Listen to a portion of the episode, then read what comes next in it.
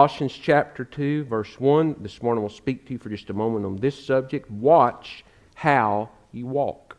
Watch how you walk. Colossians chapter 2, we'll begin to read in verse 1. I'll invite you to stand, all those that can and are able, in honor and in reverence for the reading of God's Word. When Colossians chapter 2, begin to read in verse number 1, the Bible says these words For I want you to know what a great conflict I have for you and those in Laodicea, and for as many as have not seen my face in the flesh, that their hearts may be encouraged, being knit together in love and attaining to all riches, to the full assurance of understanding, to the knowledge of the mystery of God, both of the Father and of Christ, in whom are hidden all the treasures of wisdom and knowledge. Now, this I say, lest anyone should deceive you with persuasive words. For though I am absent in the flesh, yet I am with you in spirit, rejoicing to see your good order and the steadfastness of your faith in Christ. As you therefore have received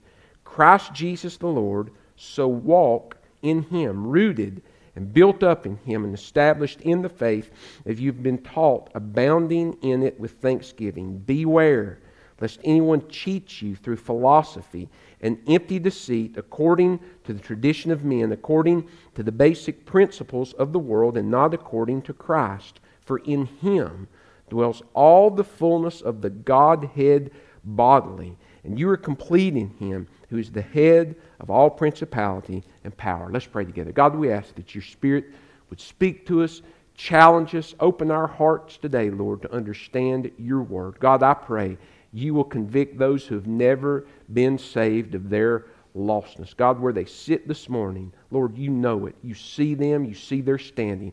Oh God, I pray you'll open hell underneath their feet today. And God, you'll help them to see that it's a reality. If they die without Jesus Christ, they'll spend a place, they'll spend eternity in a place called hell, where the fire's not quenched and the worm dieth not. In eternal death there, God. And I pray they'll see this morning. They don't have to go. You love them. You sent your son to die for them. And God, if they'll only turn and receive Jesus as Lord of their life, they too can be saved today. God, challenge your church today. Father, I pray you'll speak to us concerning how we're walking. Lord, I pray that as your Spirit challenges us and we do inventory today where we're found lacking, Lord, we'll turn from those things. And God, our faith will be strengthened today and our resolve and our commitment will be strengthened to walk in the Spirit in these days that will not fulfill the lusts of the flesh. Bless this time. Your will be done. We'll give you thanks. It's in Jesus' name we pray. Amen. Now I invite you to be seated. Well, Paul continues his letter uh, again to a church that was facing a lot of challenges. Paul uh, had never established, uh, he didn't establish the church at Colossae uh, through the ministry of a man by the name of Epaphras, who was led to Christ there through one of Paul's ministries in Ephesus. And really, that's a beautiful picture of Great Commission work. Uh, Paul led somebody to Christ, and then Epaphras went back and began to live on mission, his community. That's what God calls us to do. We're to be his witnesses. But the church was facing a lot of challenges. They had threats against them spiritually. And one of those challenges was Gnosticism. Gnosticism was a belief by a group of people who were labeled as Gnostics. Uh, they had some spiritual ideas that were contrary to Scripture, and it was really it was a it was a recipe for disaster. There was a smidge of biblical truth, a smidge of Judaism, a smidge of Eastern mysticism, a smidge of Greek philosophy. And you put it all together and drink it, and it turns into spiritual poison. And that's what Paul was concerned for these people that, that the church at Colossae who had not been discipled. Why, listen, why, why do we challenge our church family so much to be involved in a connection class? Why do we challenge you to, to come back on, on Wednesday if you're bodily able to study God's Word? Why do we challenge you to come back on Sunday night and study God's Word with us? And why do I challenge you to make sure you're self feeding every day? Because it is with God's Word and His Word alone, in the ministry of the Holy Spirit, you can stand against false doctrine. That's it. You have to be equipped with truth. And so they had not been fully discipled. And so Paul was writing to equip them with truth. Uh, these, these you know, Gnostics, they believed their doctrine offered a fuller spiritual experience. He looked at this, they would come to the church cost and say, you know, you guys are lacking. You know, if you'll listen to us and you'll start following our beliefs, it's really going to take you to a higher level. You're, you're missing out. You don't have this full experience. So Paul continues to warn and to exhort this church. Three things Paul shares to challenge them to watch how they walk as they continue to live on mission. Look at your Bibles. Look at verse number one. Paul says, For I want you to know what a great conflict I have for you, those in Laodicea, and for as many who have not seen my flesh. Well, who, who's the you? Well, first off, it was the church at Laodicea. Again, it was these people who had responded to Epaphras' ministry. A church had been planted. Then there was a church in Laodicea. Revelation chapter 3 details it's, it's a pitiful church. It's a church that had the same opportunity the other church does to know Christ, to grow in Christ, and to live for Christ. But they began to rely on their riches and the things that they had, and they became lukewarm. They became apathetic and absolutely indifferent to the things of Christ. If they'd made, church t shirts, on the front of it, it was said, whatever. That was, that was their motto in ministry, just, just whatever. Uh, they had grown lukewarm. So Paul was concerned about them. But notice this. Look, look at your Bibles in verse number one. He says, The letter is also for as many as have not seen my face in the flesh. Anybody see the Apostle Paul last week? This morning on the way to church? What about last month? So that's all of us. We've never seen you. It's, it's for us. Through the inspiration of the Holy Spirit, God was not just preparing a letter for the church at Colossae and the church at Laodicea, but He was preparing biblical truths for us. We will never be challenged by Gnosticism, most likely, but we're going to be challenged with false doctrine. And so you just fill in the blank. The devil tried to tell you that really this world, you're missing out by not living for the world. You know, going to church and reading your Bible, giving your life wholly to Christ. No, man, you're, God's holy. You're missing out. And that's what the Gnostics were saying. And so this letter this morning challenges us as well to see the fullness that we have in Jesus Christ. Well, what is it that he wanted them all to know? Colossae, Laodicea, and us. Well, number one, he wanted them to understand an all consuming conflict. Number one, an all consuming conflict. Look at your Bibles again, Colossians chapter 2 and verse 1. He says, For I want you to know what a great conflict I have for you. What a, what a great conflict. That word conflict, it's, it's the same Greek word that we saw last week in the verse right above verse 1 and verse 29, where Paul says, To, the, to this end I labor striving. That word strive means to agonize. Paul says, I want you to know what a great conflict I have. It's the same root word where we get our word agony. Paul says, I have an agonizing struggle within me. He says, I'm in prison but I know that you're, you're being tempted. These Gnostics are against you. He says, and I daily have this agonizing struggle. He used the word, the same word three other times, and the author of Hebrews used it once in Hebrews chapter 12 and Philippians chapter 1 and verse 30. Paul wrote to the church at Philippi and says, You know, now you're suffering. He says, You're living for Christ and you're suffering. And he says, You're having the same conflict that I do. He says, you're, you're, you're growing up in the ministry. Listen, ministry wasn't just about the Apostle Paul. He was reaching people for Christ so that they could grow to be followers of Christ and they would begin to live on mission. And that's our goal here that you'll come to know Christ, but then you'll begin to live for Christ. And friend, if you're not living on mission, I want you to listen to me this morning. You're not living for Jesus Christ. You say, Oh, I love the Lord and I'm living for Jesus. If you're not daily seeking to be obedient to why He left us here, and that's to fulfill the Great Commission, you're not living for the Lord. And so when you begin to live for the Lord, you're, you're going to have a conflict within you. You're going to have a burden in your heart for lost people. Because as Jesus says in John chapter 15, you're, you're going to love people. You're going to have that same kind of sacrificial love within your heart. You may not like people. You may not like what they do. You may not like their culture. You may not like how they live and respond. But there's something within you that's going to love your soul because it is the presence of the Holy Spirit that helps you to love them. And you're going to have a conflict. Paul says that was what was happening at the church at Philippi. 1 Thessalonians chapter 2 and verse 2.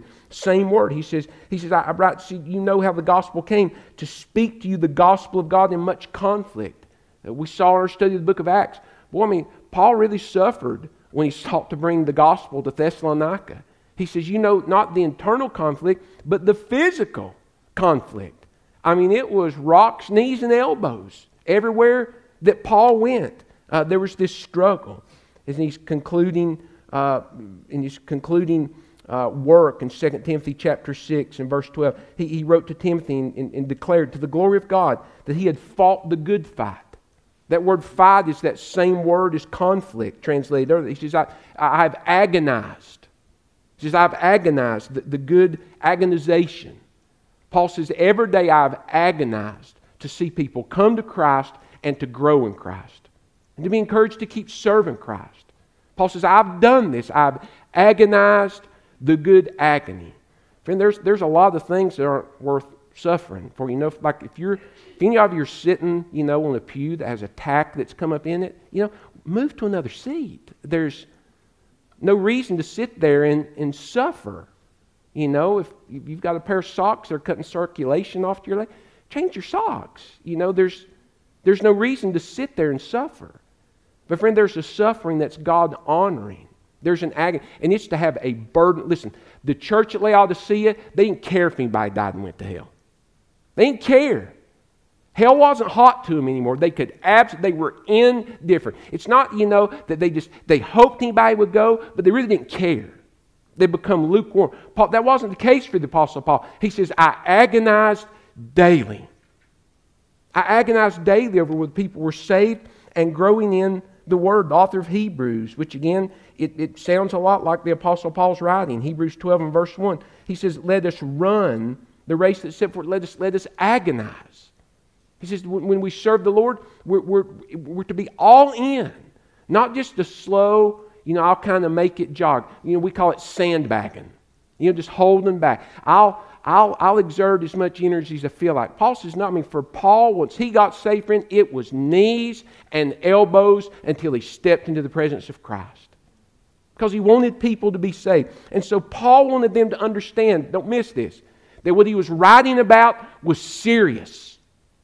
He wasn't just writing a letter to see how they were doing. Hope you're well. Hope you're having a good day. You know, smiley face. He was, Paul wanted them to know, listen, I'm writing to you because I have a great conflict. He says, I'm very concerned for you. You need, you need to understand that this is not a joke.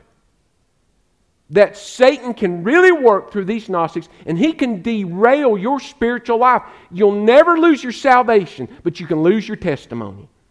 You can lose your spiritual influence. You can lose your joy.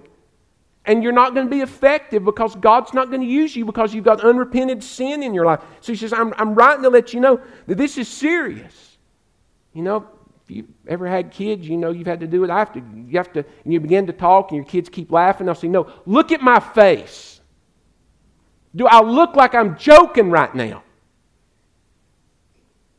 And that's what Paul was saying. Listen, Listen to me. What I'm writing to tell you is the Gnostics aren't a joke. And friend, you and I need to be reminded just as sure as we have a Savior in Jesus Christ, we have an enemy whose name is Satan. And spiritual warfare, friend, it is real. And What the devil would have you to do is to think, well, it's just a joke. You know, and he's running around in a pair of red pajamas with a little pointy tail and a pitchfork in his hand, and he's just he's just a big funny guy. No, friend, he wants to steal, kill, and to destroy.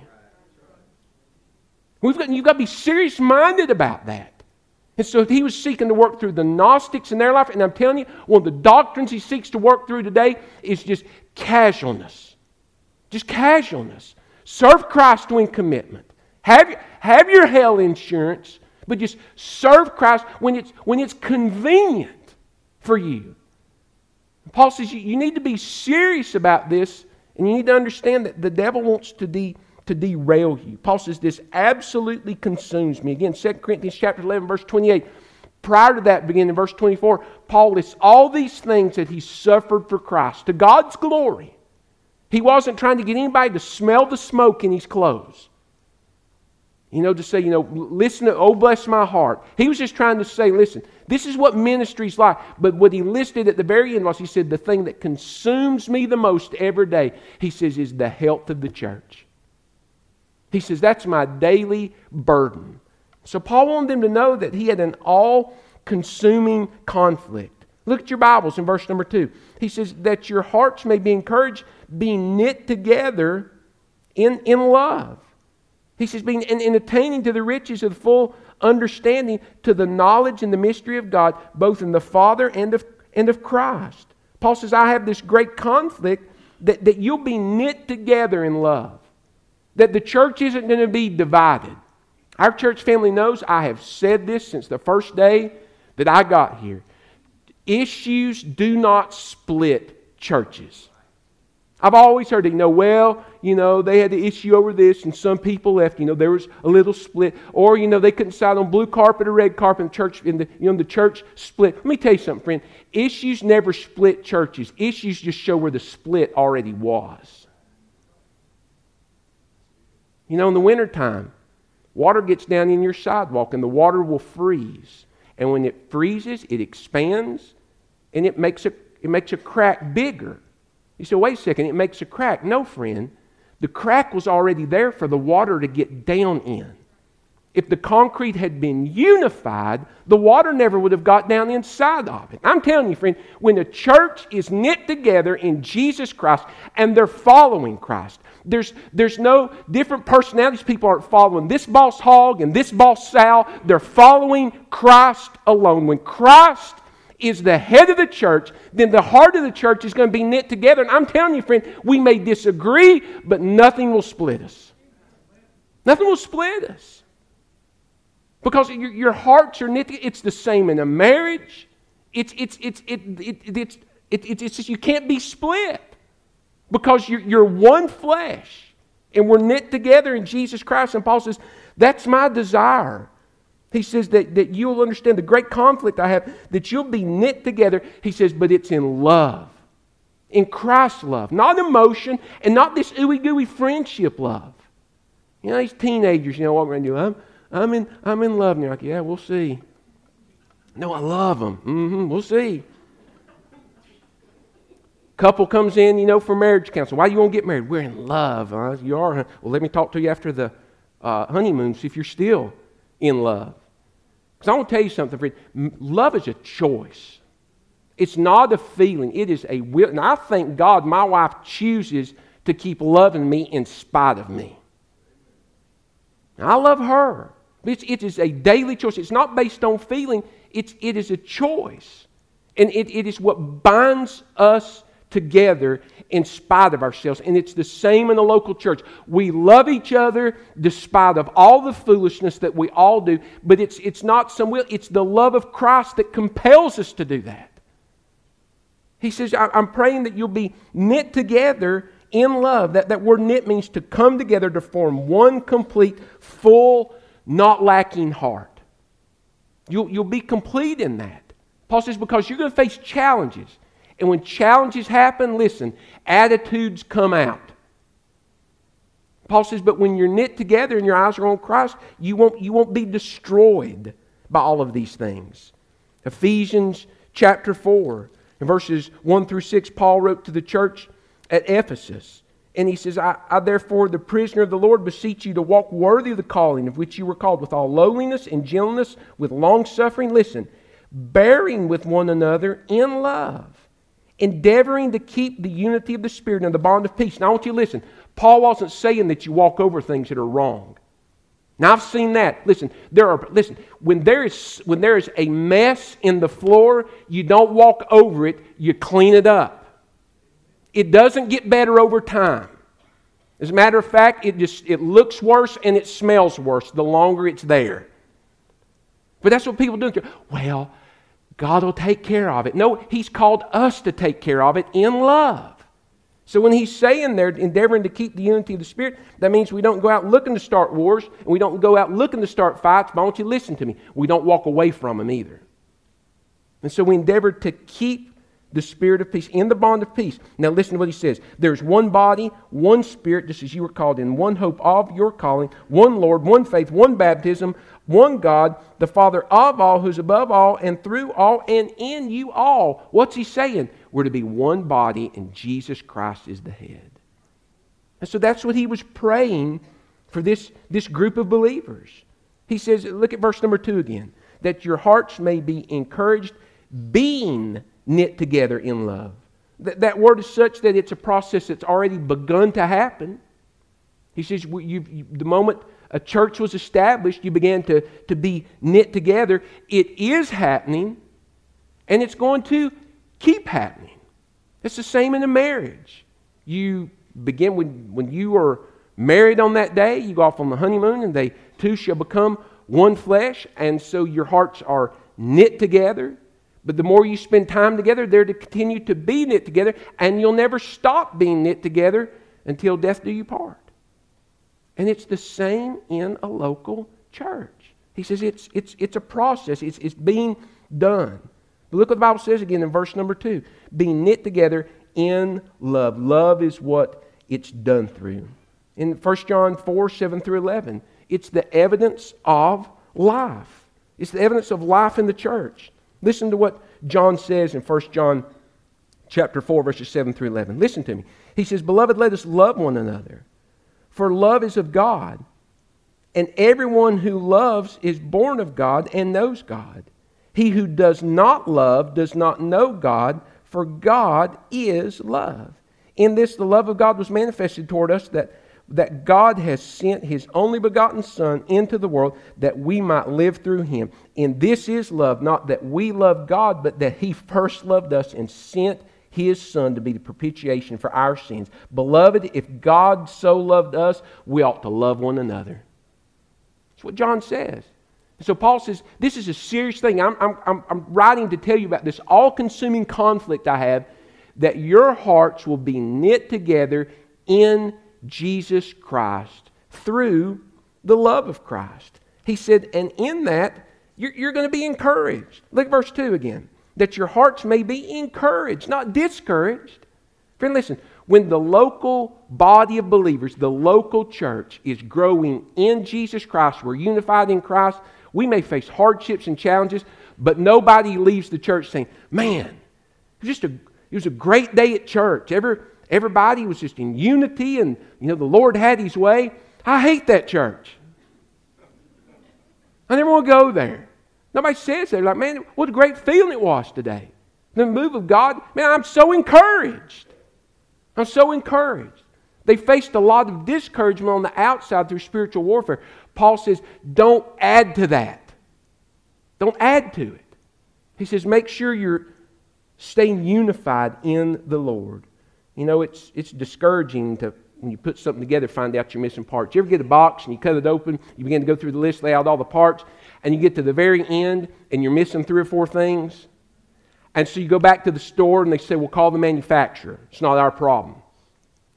And then you call and, you know, and after 15 minutes, you finally ask if there's anybody that speaks English that you can talk to.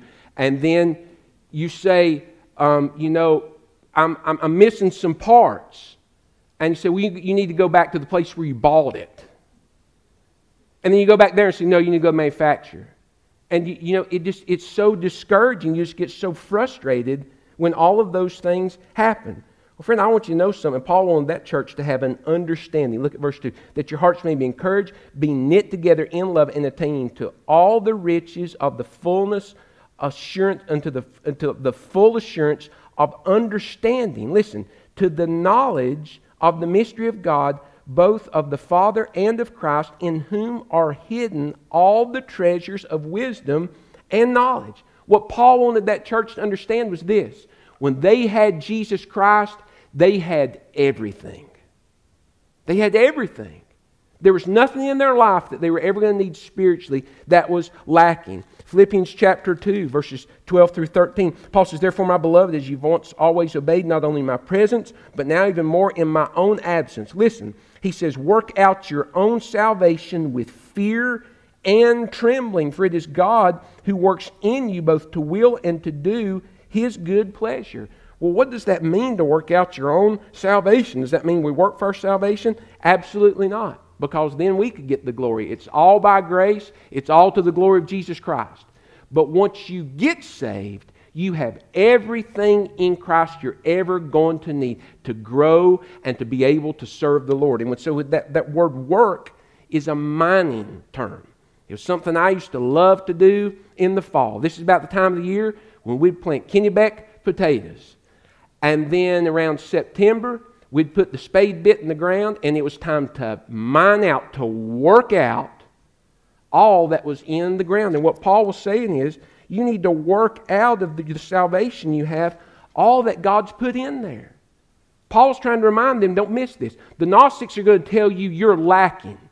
He said, You stand with confidence in the Word of God in your hand and say, I've got Jesus Christ. There's nothing you can add.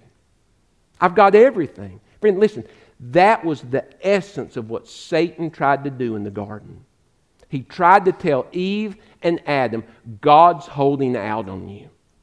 You're missing out.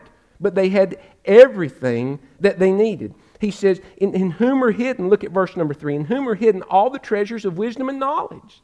He says it's in there. It's in your heart. It's in God's Word. The person of Christ and the Word of God are hidden. All of the wisdom and knowledge that you need to be able to succeed in life and live a life that's pleasing to God. Look at verse number six. It says, As you have therefore received Christ Jesus the Lord. And so when you got saved, you received him in the person of the Holy Spirit. And so don't miss this. The Gnostics were trying to tell the church at Colossae, you're missing out. You don't have the fullness of what you need. You're missing some parts. All right, you're trying to be built into a disciple. You're looking at that big exploding picture, the engineering diagram. You're trying to follow. You're trying to be this disciple, but you're missing parts. And Paul says, not so. Look at verse number six. If you've been saved, you received Christ Jesus. And so, therefore, you have everything you need. Paul says, I want you to understand that. He said, and it's serious. You, you need to make sure you get a firm grip on that because Satan's going to try to tell you that you're lacking. But Paul says if you've got Jesus, you have everything. So there's an all consuming conflict. Number two, notice an alerting caution. He says, look at verse number four. He says, Now this I say, lest anyone should deceive you with persuasive words. And that's what the Gnostics were trying to do. They were trying to deceive the people. He says, You don't need to be deceived. You need to be equipped with truth. And again, Genesis chapter 3, verse 1 the serpent is more subtle than any beast the field the Lord God created. And that's the way the serpent came in. I mean, have you ever seen the serpent come walking across the field with bells and whistles on? No. You know, it doesn't come running across, you know, like a lion bellowing before it attacks. Subtly, they move. Subtly. And that's the way the devil came in and began to. Did, did God, Eve, did God really say, You shall not eat the tree of the in the garden of good and evil? Says God, did, God didn't really say that when God in, indeed had said that. And Eve got confused. He was trying to deceive her and to cause them to miss out. And they did, friend. And the result was Romans 5 by one man sin entered the world, death by sin. By one man sin entered the world, and death by sin. It's because they were, they were deceived. And so in verse number 8, Paul says, Beware.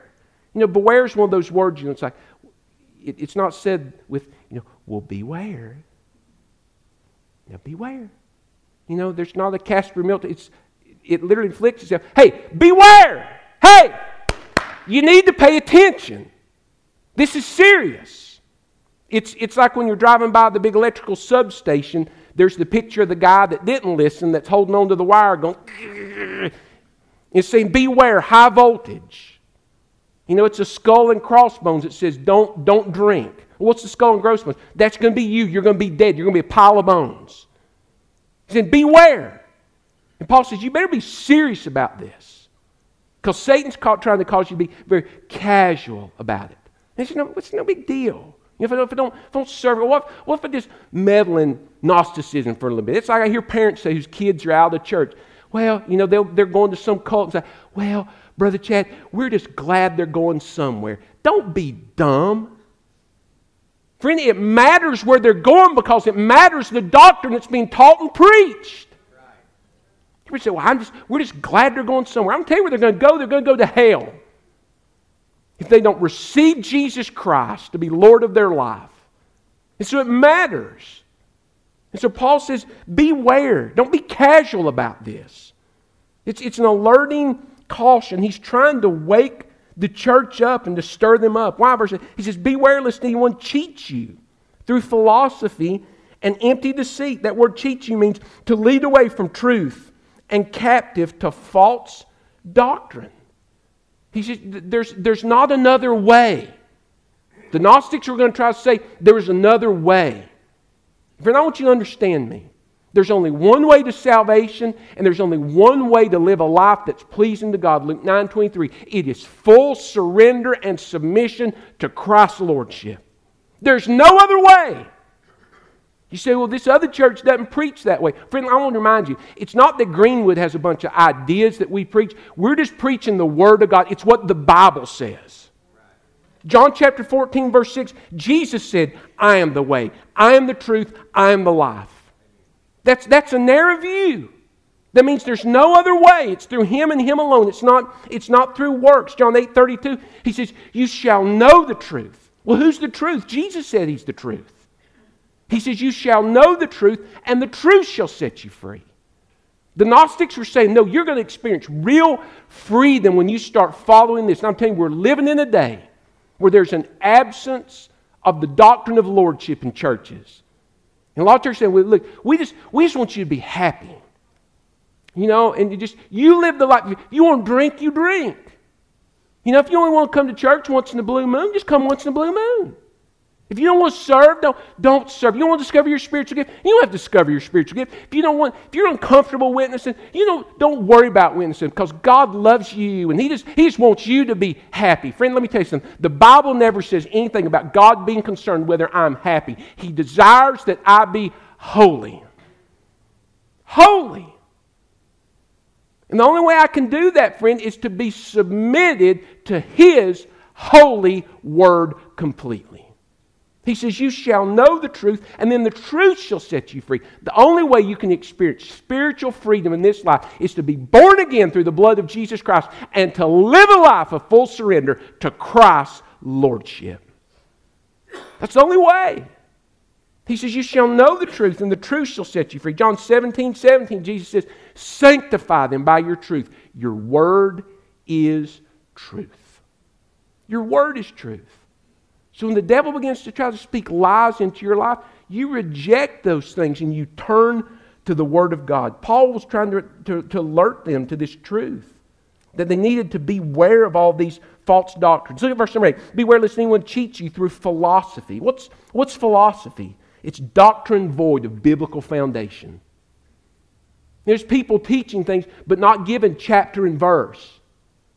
I heard about a pastor in the area that says, you know, I don't, I just don't like to, to get too deep into biblical stuff because uh, you know my people don't like to bring their Bibles.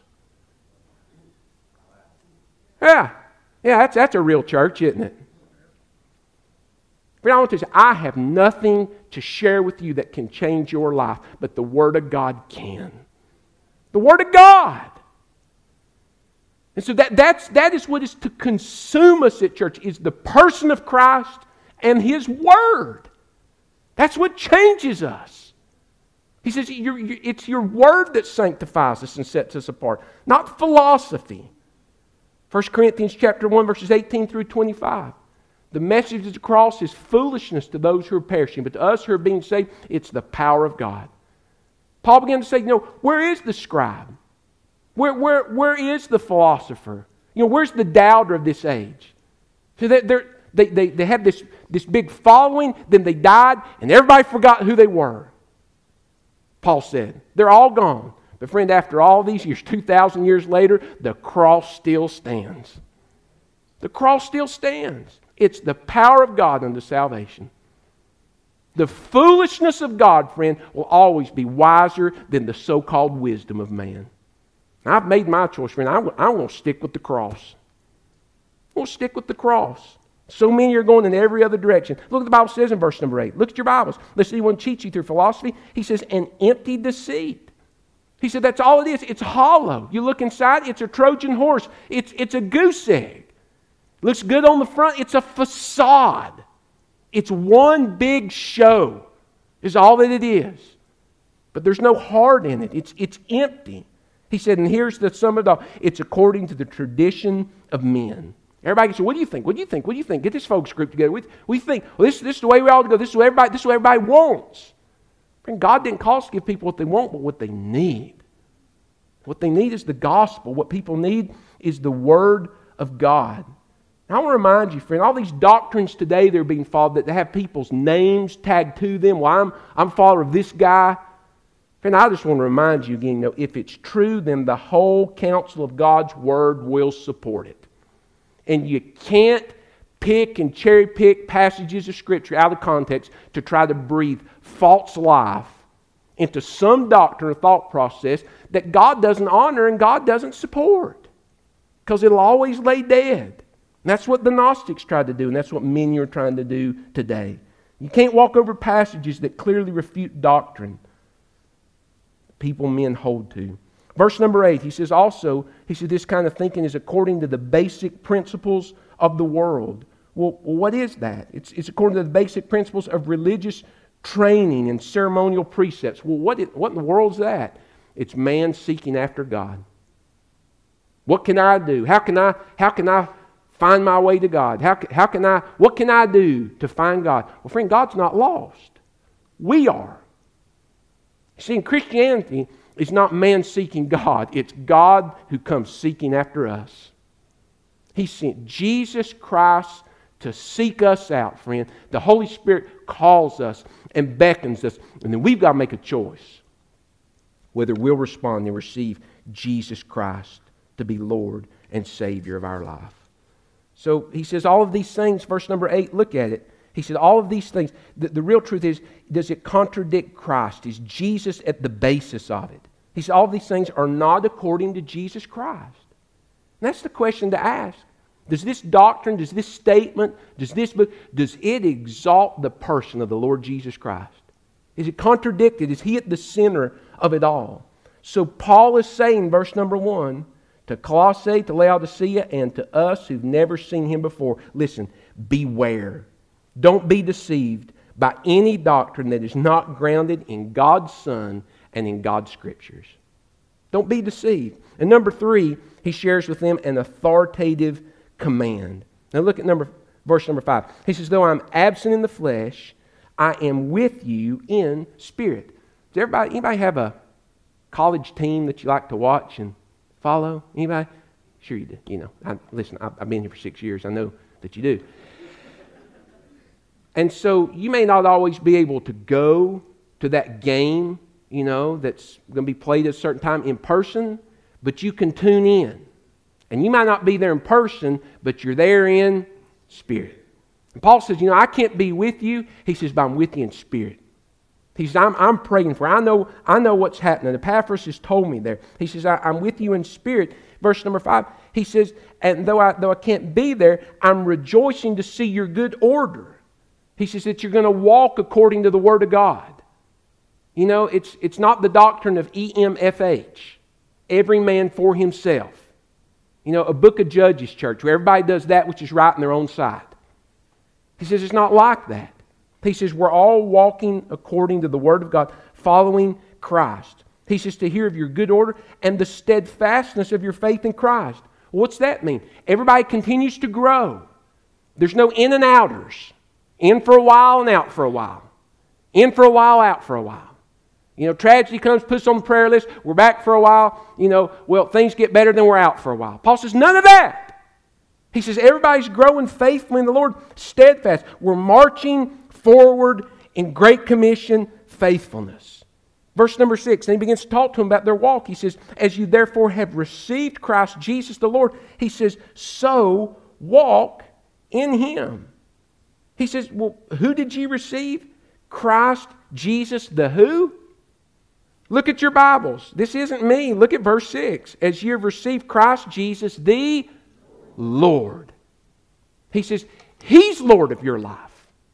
He says, so as you're as you walk, he says, if you've received him, so walk in him. Well, how did they receive Jesus Christ? By faith. Ephesians 2 8 9, the way everybody does. You repent and by faith you received Christ just like a child. You trust Him to be Lord of your life. And so by faith we begin to walk. We begin to live out our faith in Him. Luke 9 23, we follow Him. We obey His word. We obey His will for our lives. Well, what's that, what's that walk marked by? Look at verse number 7. He says, rooted and built up in Him. That root, word root means grounded and supplied roots. I had to dig some bushes up around my house, and I've been watering every day because I want to save money. I don't want to buy new ones. And I'm, I'm hoping that they're going to take root. And so I'm laying the water to them every day so that they'll receive nourishment. They don't receive it through their leaves, they don't receive it through the limbs, they receive it through the roots. Paul says, I'm praying you'll be rooted in Christ. You'll be grounded in Him, and you're going to be supplied. You're going to find your spiritual strength through Him. How do I do that? Through His Word. Through studying His Word, it becomes milk, and then it becomes meat. Verse 7, look at your Bibles. Rooted and built up Him, and established. He says, built up in Him. Uh, Matthew chapter 7, verses 25 through 27. I don't have a lot of time, but I'm going to read this one. Listen to me. It's so interesting to me. Listen. In verse number 23, one of the most famous passages of Scripture where Jesus looks at lost people at the great white throne who sat at churches, who were involved in ministry, but they were never born again. And the Bible says he will look at those lost people, even though they've said all of these things they've done, and he will declare to them, I never knew you. Depart from me, you who practice lawlessness. That's what Jesus says sadly is going to happen. There's going to be a lot of people who went to church, were involved in churches, but they never got saved. He says, Depart from me, you workers of iniquity. I never, I never knew you. Verse 24 follows and says, Therefore, that is, in response to this, in response to this truth, whoever hears these sayings of mine and does them, what is it? That's the Word of God. Jesus says, I likened him to a wise man who built his house on the rock. And the rain descended, the floods came, and the wind blew and beat on that house, and it did not fall, for it was grounded on the rock. He says, so don't build your life on emotions and on the fleeting fancies, whatever's the popular end theme Christian book right now. Build it on the unchanging truth of the person and the Word of God. He says it'll stand against the test of time, be, be built up. It'll stand against the challenges of life. Look at verse 7. He says, and be, be established, be rooted, be built up, and be established. That literally it causes us to be steadfast. We're, we're daily growing, we're daily moving forward. What are we doing all these things in? Look at verse 7. Rooted, built up in Him, established in the faith, as you have been taught, abounding in it with thanksgiving. How do we do all these things? In the faith. We, we grow in faith as you've been built up and established in the faith. Jude 3 earnestly contend for the faith. So I've got faith. That's not what he's talking about. The faith is the sum total of God's word. He said we're to be established in that. When Paul says in 2 Timothy 4 7, I've kept the faith, it's like, I've been keeping the faith while I'm in prison. That's not what he says. I've kept the faith. I've kept the sum total of God's word and God's doctrine. He says, I've, I've lived it out. Verse 7, he says, You do these things, abounding in it with thanksgiving, because you've been taught these things. Friend, you can't be taught if you won't receive. You've got to, listen, you can't fill up a bucket that doesn't get under the spout. And you're not going to receive what God wants you to have if you don't get under where the glory comes out, and that's under His Word. Through teaching and through self teaching. Look at verse number 9. Look, I've been doing this for 20 years. I know in a congregation, half of it is turned off and ready to go home and eat a ham sandwich. But, friend, I'm telling you, just as sure as the Apostle Paul said, this is a serious thing, I'm telling you through the authority of God's Word, this is serious what we're talking about. You've got an enemy that is against your soul, and you need this truth. You need it. Stay with me for five minutes, won't you? Don't check out. Verse number 9 says, for in him dwells all the fullness of the Godhead bodily. The Gnostics were saying, no, you're missing out. That's what the devil said to Eve. You're missing out. Listen, God gave them the North Pole to the South Pole. The whole earth was theirs. But God says, For the tree of knowledge in the midst of garden, you shall not eat of, for the day thou eatest thou of, thou shalt surely die. There's one tree that you can't eat of. God says, But everything else is yours. And Satan came in and says, No, God's holding out on you. You're missing out. And that's what the devil's going to say. If you get all in for Christ, you're going to miss out. And if you come back to church on Sunday night, you're going to miss out on watching Andy Griffith all night. You're not, you know, you're not, you're not going to get those clothes washed. Don't go to church. You know, don't, don't come up, you're, even though you're bodily able. Put your feet up on Wednesday night. Don't come back and serve. Don't go be a listener. Don't use your spiritual gift. Don't join a connection class. Don't get your kids involved in ministries that can teach them the Word of God so when the Holy Spirit draws them, they might choose Christ and be saved instead of dying and going to hell. Don't do those things. That's what the devil says. You're missing out. But Paul says, through the authority of God's Word, it's only in Christ where the fullness of the Godhead bodily dwells. He says, if you've got Jesus, you've got everything. So why would I look anywhere else? Paul says the world has nothing to offer. Paul says it's serious. Satan's going to try to tell you you've, you've missed out. He says, don't listen to that. Look at verse number 10. He says, You are complete in Him. That word complete means, friend, not lacking. I want to tell you something. When you try to add something to something that's perfect, it makes it imperfect. If it was perfect, it wouldn't have been declared perfect. You see, it would still need something. But when you've got Jesus Christ, you are complete in Him. You're still growing, but He's perfect. What's that mean? You can't add anything to Jesus Christ. And friend, if you try to leave something out, it's not going to be perfect either. He says, You're complete in Him, who is the head of all principality and all power. That means all the things that the world has to offer that Satan tries to whisper you that you really need, they're all under the feet of the Lord Jesus Christ. Every one of them. Well, what, what is this for us today? Verse number six, look at your Bibles. As you have therefore received Christ Jesus the Lord, so walk in him. If you've been saved, say amen. Are you walking in Jesus Christ today? He, he knows whether that's true or not. If you're not, friend, you're missing out. I'm telling you, friend, the most miserable person in the world is not a lost person. It's a Christian that's out of fellowship with God. They have no, they're the grumpiest, most cantankerous people you'll ever meet because they don't have the joy that comes from walking in the Spirit with the Lord Jesus Christ. Paul's trying to tell them you don't need anything but Jesus. So don't try to take any of the devil's handouts. What should our response be to this today? Number one, listen to me. You can't walk in the Spirit. Listen, a baby can't walk if it doesn't exist. Right? The reason I can stand here today because January 5th, 1973 is one of the most glorious days in Waynesville, North Carolina's history. I was born. And the reason I stand here today is because I had to begin the nine months before January 5th. Life begins at conception. And then I stepped out in the world nine months later, and here I stand today. See, I had a birth. You can't begin to walk with Christ until you have a spiritual birth. John 3, Jesus says you must be born again.